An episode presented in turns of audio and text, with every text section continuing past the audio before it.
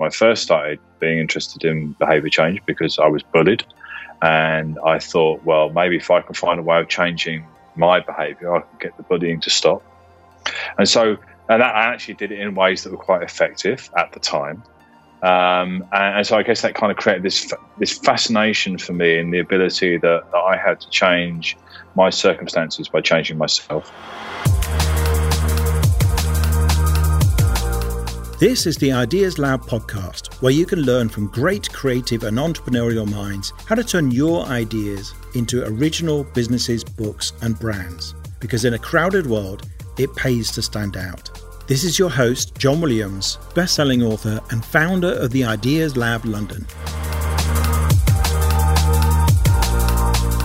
This is the first in a series of interviews with people who are featured in my brand new book, published this July by Pearson. And this is David Crane. Dave is a friend of mine for some years, but he's also the person who is the creator of the number one stop smoking app in the world called Smoke Free. He's now had 4 million downloads. And I wanted to ask him what makes a good app idea? How do you get apps noticed right at the start? And what is the key to an app that takes off and actually becomes a major source of income, as well as doing some good in the world.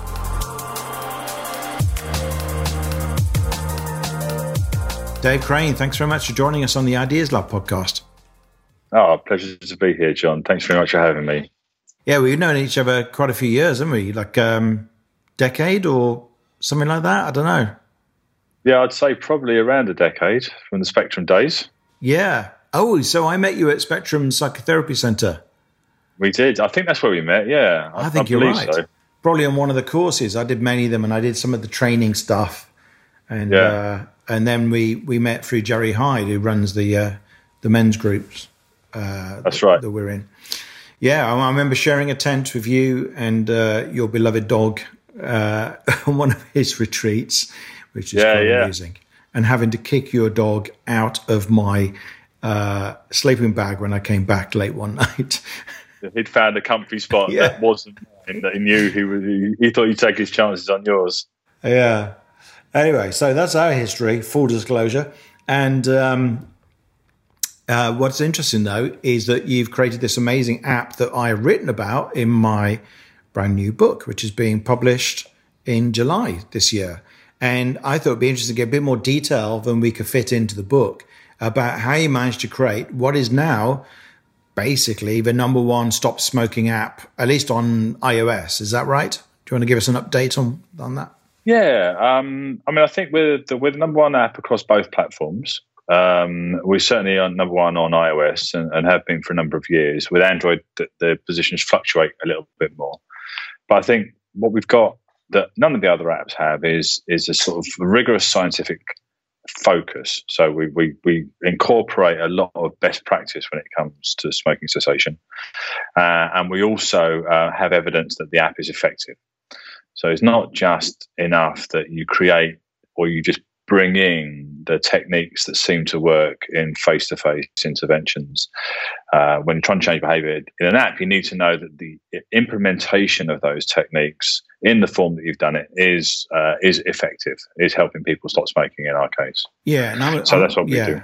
I'm a big fan of that because we can all have theories and instincts and hunches about what actually works in psychology and in habit change, but it's good to really look at the data and see what really works. And often it's not what you think it is.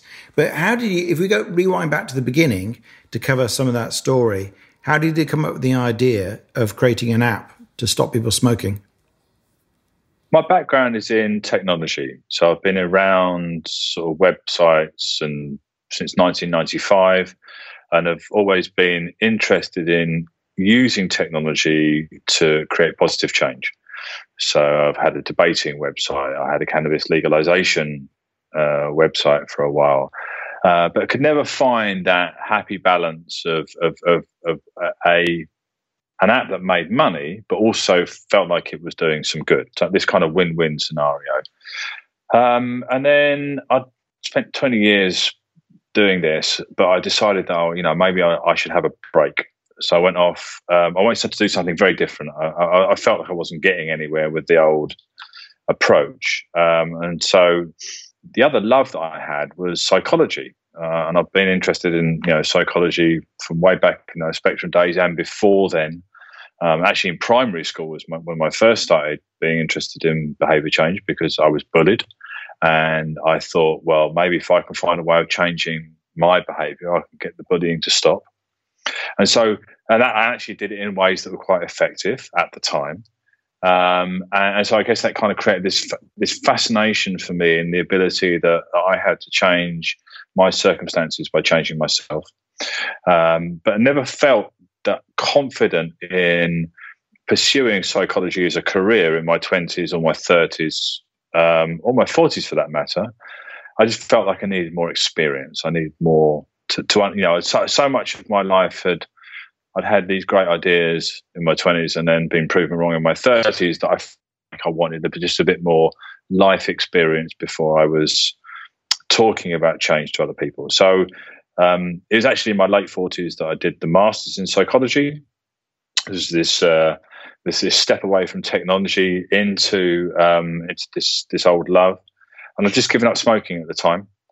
Uh, so when I was um, asked what I wanted to do for my dissertation, uh, the idea came pretty quickly, really, just to combine that that knowledge of technology, the focus on creating products that people like using and can be of benefit to people, with this uh, scientific focus on psychology and evidence, and see if I can combine the two into uh, a product that might help people stop smoking. Yeah, and that's a great idea to combine several things you're good at or interested in, and um, you know, the fact that you took your passion for psychology and then everything you learned in the masters and then added it to the technology stuff, that, that means it's quite difficult for somebody to compete with you because this is what Scott Adams, the creator of Dilbert, calls talent stacking. So you've got multiple areas of expertise and you maybe you're not the world's best in any of them. I certainly feel like that about most of the things I do. Uh, but you layer them together and you actually create a competitive advantage, which is really quite difficult to to get over for somebody else.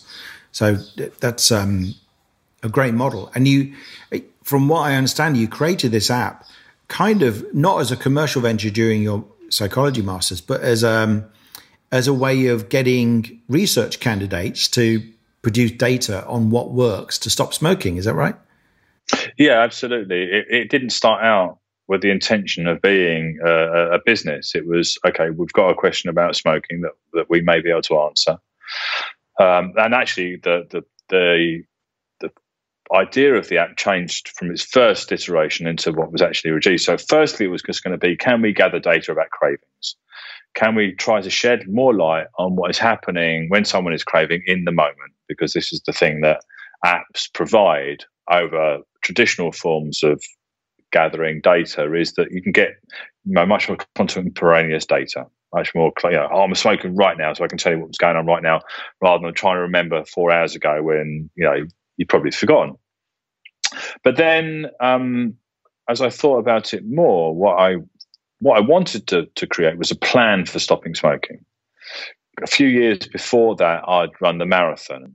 Um, and this, you know, I used to hate runners. I used to hate running. I used to sort of laugh. I used to take the piss out of runners. Excuse my language, but you know, my, I had the saying that you never see a happy jogger. Um, so you know, the idea that I would then go and run a marathon was was was ludicrous because I just I could never get onto it. You know, in primary school, I remember hating cross country, but I ended up needing to because I was really overweight, and it was clear that my Wii Fit wasn't going to get rid of the pounds that I needed it to. So um, a friend said, "Well, listen, you should do the marathon because the training that you'll have to do is the uh, is what will get you to lose the weight." And I thought, I quite like this idea as a challenge. It's something that I'd never considered myself doing before. It is one of those kind of measurable achievements that you can say, "I've you know I've done this." It's got a clear point of kind of there's a clear goal to it, which is very important, um, and something I thought was beyond me. And the only way that I got from running, not being a runner at all, one minute was the my first run in October was a minute long, and then by the middle of March I was able to run for four and a half hours without stopping, because because I followed a plan. And because this plan was so well put together, and it was like it took you, you know, yeah, the first week you don't have to run very far, walk as much as you want to, and then the next week just do a little bit more. And it, and it was it was scaled in such a way that every week was felt slightly out of reach. It was it was a bit of a stretch, but it wasn't too much of a stretch. So I thought I could do it. Um, when I did it, I felt proud about having achieved it. So it was very reinforcing, but it wasn't too much that I didn't think, oh God, I never want to go back there again. And it was that idea, that kind of structured plan that I trusted. And this was the other key thing because I trusted that there were people who were less fit than I who had followed this plan and done it. So I thought, if I can just follow this plan, I'll be okay too. And that's what we wanted to bring in to this app. And that's what we ended up testing in um, in the randomized control trial, which is whether these series of daily tasks given to people over the course of a month could help people stop smoking. And we found that actually they doubled your chances of quitting at three months, which is around the same effectiveness as, as nicotine replacement therapy, which is considered to be one of the so it's, it's, a, it's a pretty good effect size. It's one piece of data, so you know we've got to be very careful about uh, claiming too much about these things. But it's a very is, is an indication, I think, that um, that the, the principles work. That people will follow a program if they can, if they will trust in it, if they will believe that this is thing is going to help them. And So if you can put those two conditions in place, you might have something that'd be quite effective. Yeah, and and at what point? I mean, at what point did you did you think like you could see okay this app is really taking off because initially you're only trying to get a few hundred people but just to do just to get this data that you needed uh, for your masters. And then at what point was it obvious that it was going to go beyond that and that this was really working? It was it was almost the first day. Um, I mean, you know, we only had one data point then, but we, we had about 28 downloads on the first day.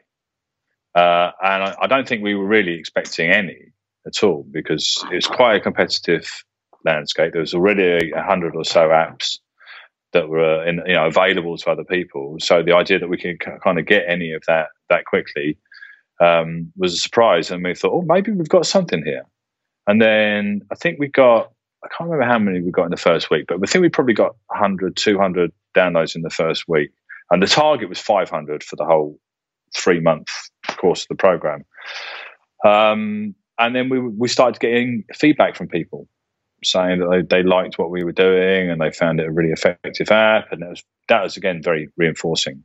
Um, and it was those early indications that oh okay yeah people seem to be liking this as evidenced by the number of people who were downloading it and what they were telling us and what they were how they were reviewing it um, that made me think oh okay maybe there's something more to to this. Um, so yeah, it, it's, it's getting that kind of feedback from users, I think, but, and it was having a product out there that, that you know that we could get that feedback on. Because if you've if you've just got an idea, if you're not getting feedback from the people who are going to end up using it, then you know it's not really tested. Yeah, and uh, I mean now it's had how many downloads is it? Four and a half million. Yeah, not bad.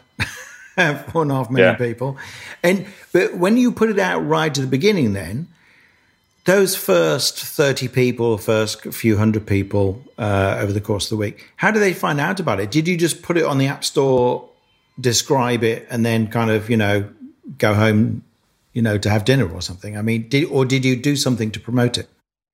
So we, we looked at the basic principles of App Store optimization.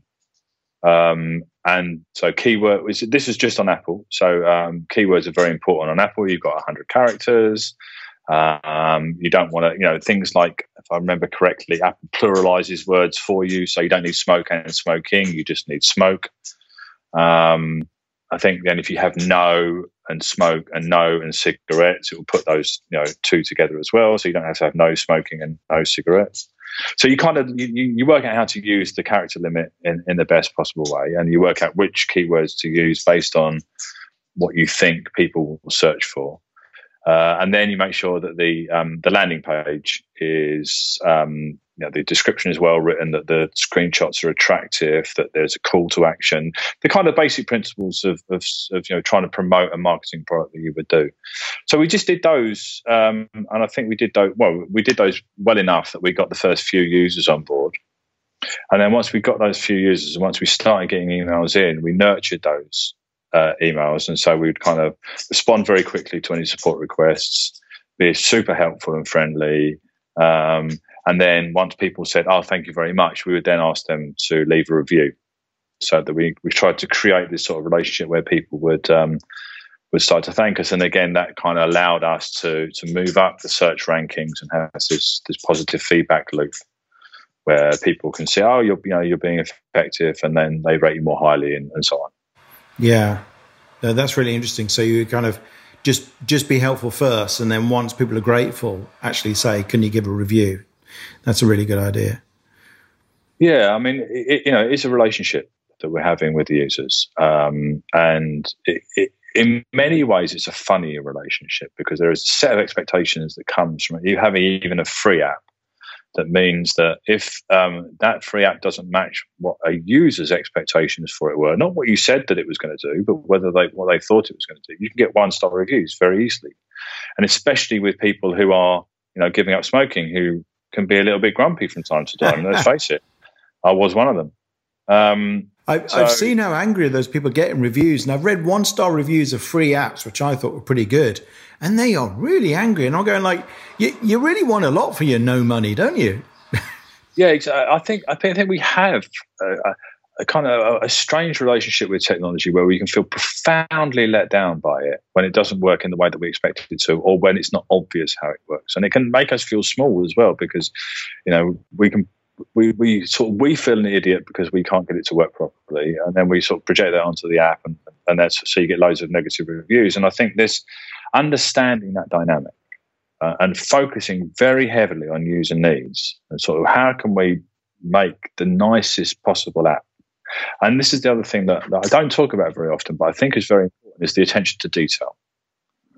So we we you know the language was honed and refined and had a personality and the and we thought about each step of the journey and how could we make that nicer? And it's been no that's been a constant process ever since. But i think putting that effort in to those small little touches that just make the product feel polished.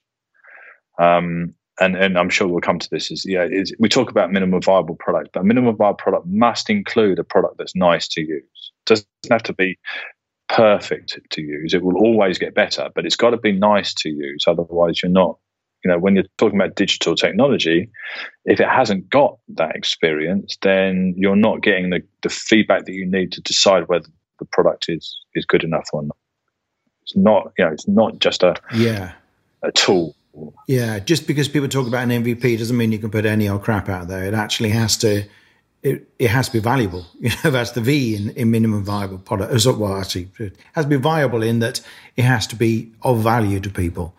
And so, um, yeah, it needs to be good enough and enjoyable enough to use. It's a good point. Yeah, exactly. And and, and yeah, maybe the, maybe another good word for V is valuable because if it isn't, if it, if the product doesn't have any value to the user, then it's not serving any need at all. Yeah, yeah.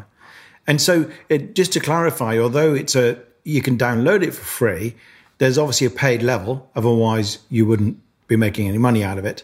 So, um, how does that work? Where's the line between this is what you call the freemium model, right? Where it starts off free, and then if you pay more, you get a premium experience. Uh, so we added the freemium about two years in. In fact, so the, for the first two years, it was um, it was just an app, and we were building up nice reviews and. Um, and again, just sort of seeing it as a as a sort of a project we were developing, but then um, I so I think it helped as well to have a business partner who was more commercially focused than I was. So I'm product focused. I, I focus on trying to make the best possible tool. Uh, and Greg, my business partner, was sort of more okay. Well, how can we make some money out of this? Which is a very important question yeah. to ask. So, so he he'd push me to um, to start selling the app more often, and he pushed me to sell, increase the price a little bit, and and I was always glad that he did. Um, and I think there were two things that we did that um, that, that really worked. And the first was sort of just having a, a an upgrade model. So there was just uh, buy, buy the app one off. Um, I can't remember how much it was. I think it was about five quid. Um, a price we haven't changed in actually seven years, even though the feature set has increased and inflation has obviously gone up. Um, but that and that brought in a certain amount of revenue, and we found different ways of kind of increasing the percentage of people who would who would buy the app. Um, partly by making you know promoting it more, uh, and I think this is the thing that that uh, I guess I, I value from Greg and, and need in a partner is that someone who sort of who believes the product is is worth selling. It can put a price on it. Um, and I'll come back to that in a second. But the second thing that we did, and the thing that, that um, has created most revenue in the thing and the way that the, the, the this sort of sphere space seems to be going is subscriptions. So um, when we moved to a subscription model, we sort of trebled our revenue. Um, simply, we didn't we didn't change we didn't change anything. We didn't add any new features. We just simply added the option to buy um, the app on a subscription, and we include we kept on buying the app one off both of those sales went up. So the percentage the percentage of people who bought the app one off went up a little bit because I think it created that, that contrast. Uh, and then we added on top of that all these other people who were who were trying the app um, as a, subscription model.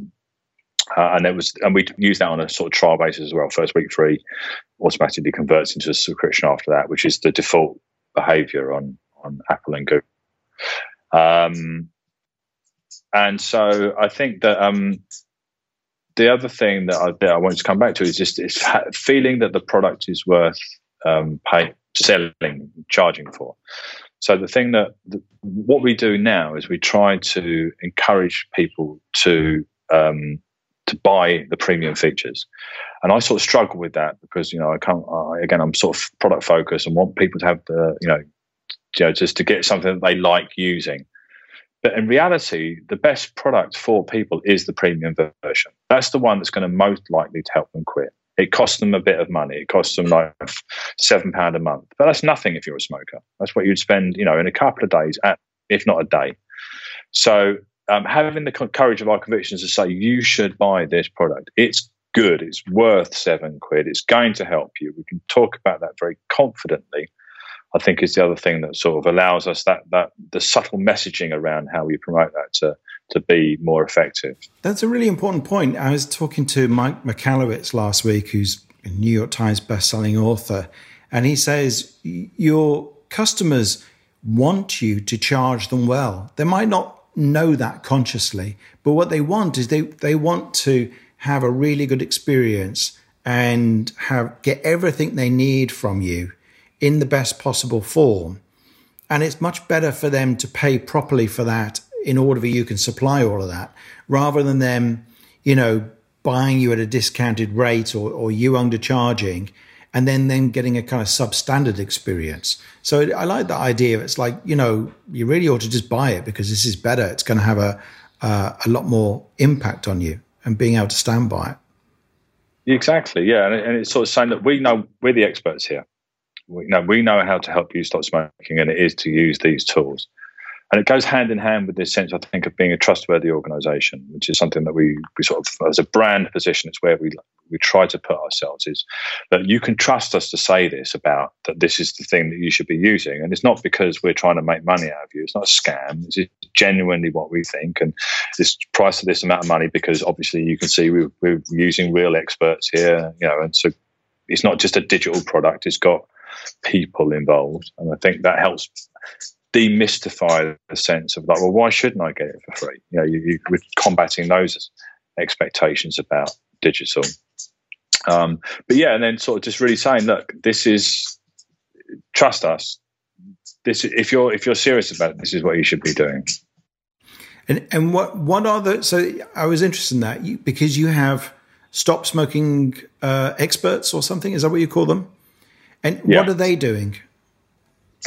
So they're providing one to one and group support on uh, on on demand basis. Uh, we're currently 20 hours a day. We're about to move 24 seven. So what it means is that um, if you've got a problem, you know, if you're having a problem with smoking at any point of the day, if you're craving or if you just got a question, you can reach out to one of our experts and they'll just text you back their answer in a couple of minutes. So, so sort of what we're trying to do is, is provide a, a fully comprehensive uh, stop smoking service digitally. So also stuff that you can just look at, the time smoke free, the money saved. You come back into the app and you'll get a little boost about, oh look, I, have saved a bit more money. I'm a bit, you know, um, a little positive reinforcement there. Um, and then the second is some automated features such as the missions, these daily tasks. There's a quick coach, a chatbot, which people can pull, so they can sort of pull that a bit more when they want. And then they've got the the one to one, very personalised, um, human based support, completely non judgmental. That just allows people to then get very tailored, uh, specific sort of smoking advice. Wow. So they, they are getting a lot for seven quid a month because it's not a tiny subscription by the App Store standards. Uh, but, but when you can actually text somebody and say, help, I'm, I'm tempted to smoke a cigarette and get a response within a couple of minutes, you know, for most of the day, that's, that's quite a lot there. That's a great service to be able to provide. Yeah, and you'd, you'd, think more people would go for it, but I think there's a whole there's a whole other problem that we've got to solve, which is about um, getting people used to the idea of using that kind of support. So, how do we migrate people up the support chain? So, uh, by virtue of the fact that they're looking for an app to help them stop smoking, they know that they're interested in some kind of support. So, how do we help them understand? Well, the pro version of support, the automated features are better than the basic features, and then the expert features are better than the automated features. But we learn, you know, that's the process that we're engaged in now. But yeah, they're, they're, I, you know, we, we priced it around the next flick Netflix monthly subscription because it felt like that was the marker point that a lot of people had for a monthly subscription. So if we can come in a little bit than, lower than that, then you know we might compare favorably, and we can afford to do it for that at the moment as well. Yeah, of course.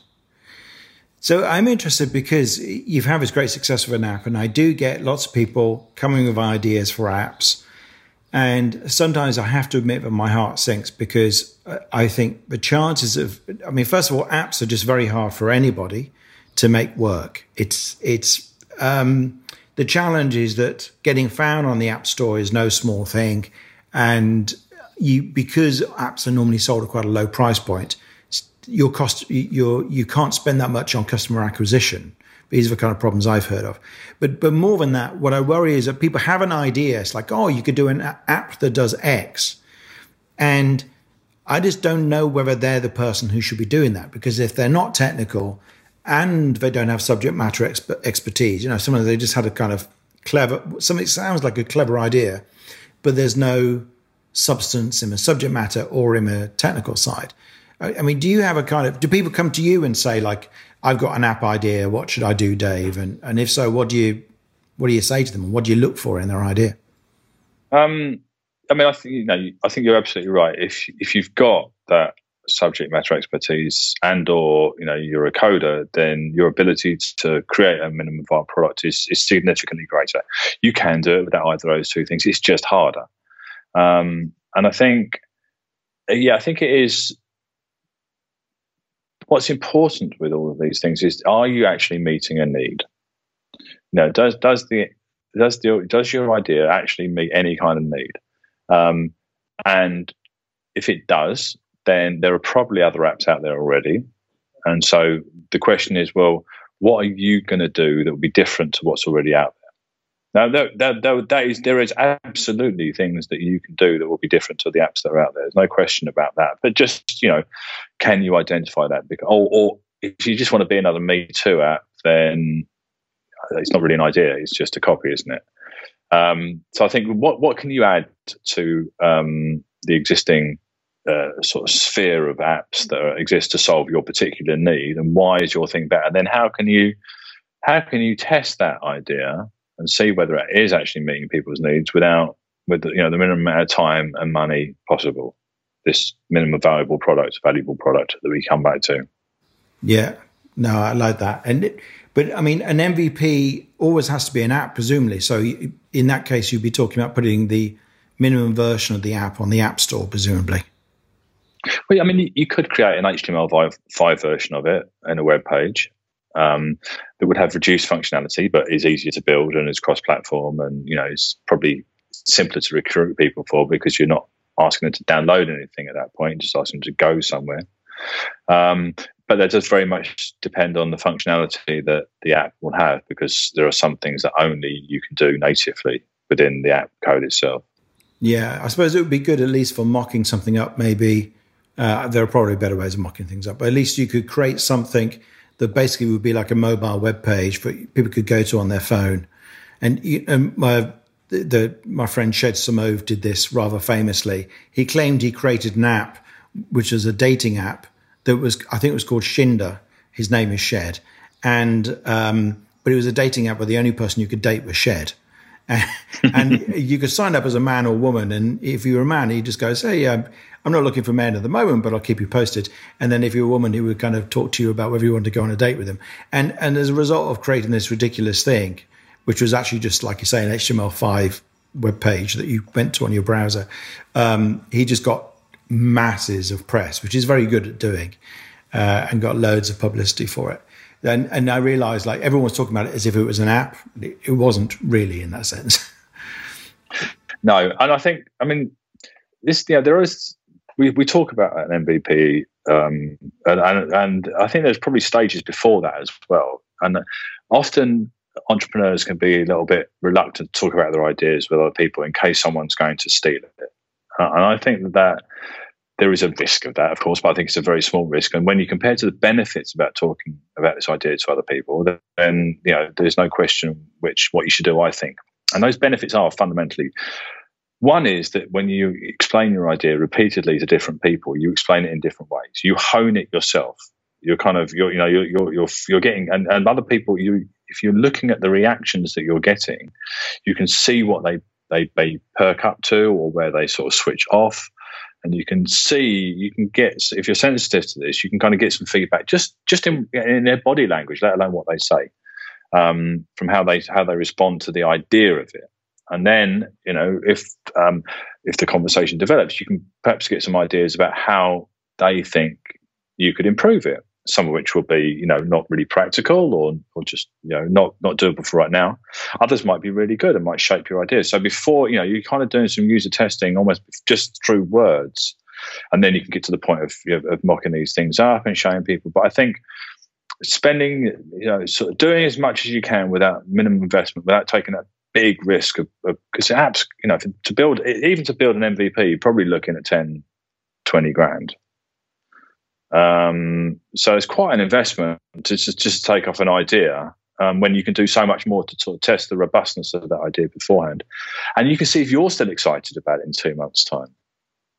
I think that's a really good test. And like you say, you know, if you say things uh, over and over again, and, and uh, like you say, you pitch it in a different way each time, and then suddenly there'll be one version of how you pitch it, and everyone just goes, "Oh, really? Oh, wow!"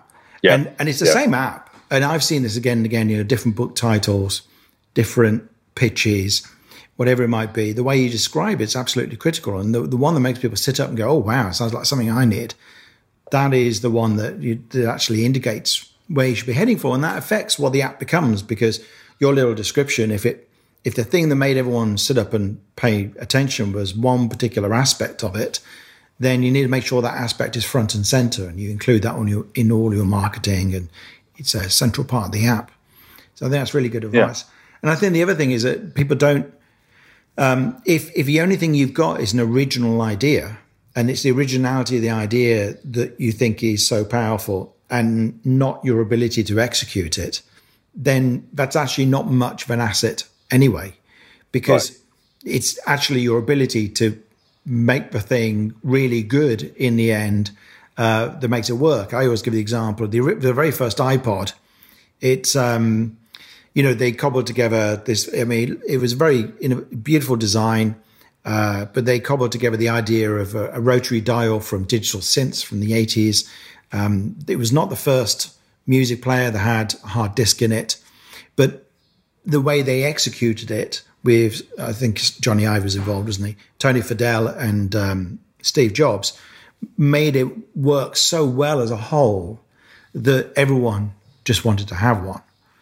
And I, and it's about the execution, not just some clever idea. Yeah. Exactly. I mean, Facebook wasn't the first social network. Google wasn't the first search engine. Instagram wasn't the first picture sharing. You know, none of these none of these huge sites now were the first to do it. They just did it better than everybody else. And so, yeah, it's all about execution. No need to worry about talking about your idea, in my view. And I think you know it's not it's, it's, very easy to bring up as well you know if someone asks what you know how you doing what you're up to and that, whether that's a friend or a complete stranger you can just simply oh well this is what i'm doing this is what i'm thinking about doing and Um, so you know, it's a conversation we can have with almost everybody we meet, uh, and and uh, it can be really useful. Yeah, great. So, and if there's one thing you wanted fledgling at first time app developers to know, although you wish perhaps you'd known when you started this whole journey, what do you think that would be? Don't worry about getting it right. Um, you know, so it's an iterative process. Um, we, you, know, you need to have if you're going to put something out there to, to proper user testing, that needs to be good enough. But good enough is good. Is you know is, is what to aim for, not perfect. And I think there's a real um, danger in, in in trying to make it too good. Yeah, no, that's that sounds like a really important point. So if people want to find smoke free app. It's on both the app stores, I guess. yeah, if you search search for search smoke for smoke free. free. Good. Yeah. And you've got a website about it, haven't you? We we do. It's it's very old website. We're just we're rebuilding it. So please don't judge me for that. But yes, smoke free uh, smokefreeapp.com. Well, thanks, David. I really appreciate it, and I appreciate you lending your story to the book as well because uh, it's it's really uh, it's a great one. I think it's fantastic what you've done. Thanks so much, John. It's always a pleasure to talk to you. Thanks for listening to this episode of the Ideas Lab podcast. Please do subscribe, and if you've enjoyed this episode, it would be great if you could leave us a review. You can get links and details of everything mentioned in the podcast in the show notes, along with photos and video clips from many of our episodes. Just go to theideaslab.org forward slash podcast.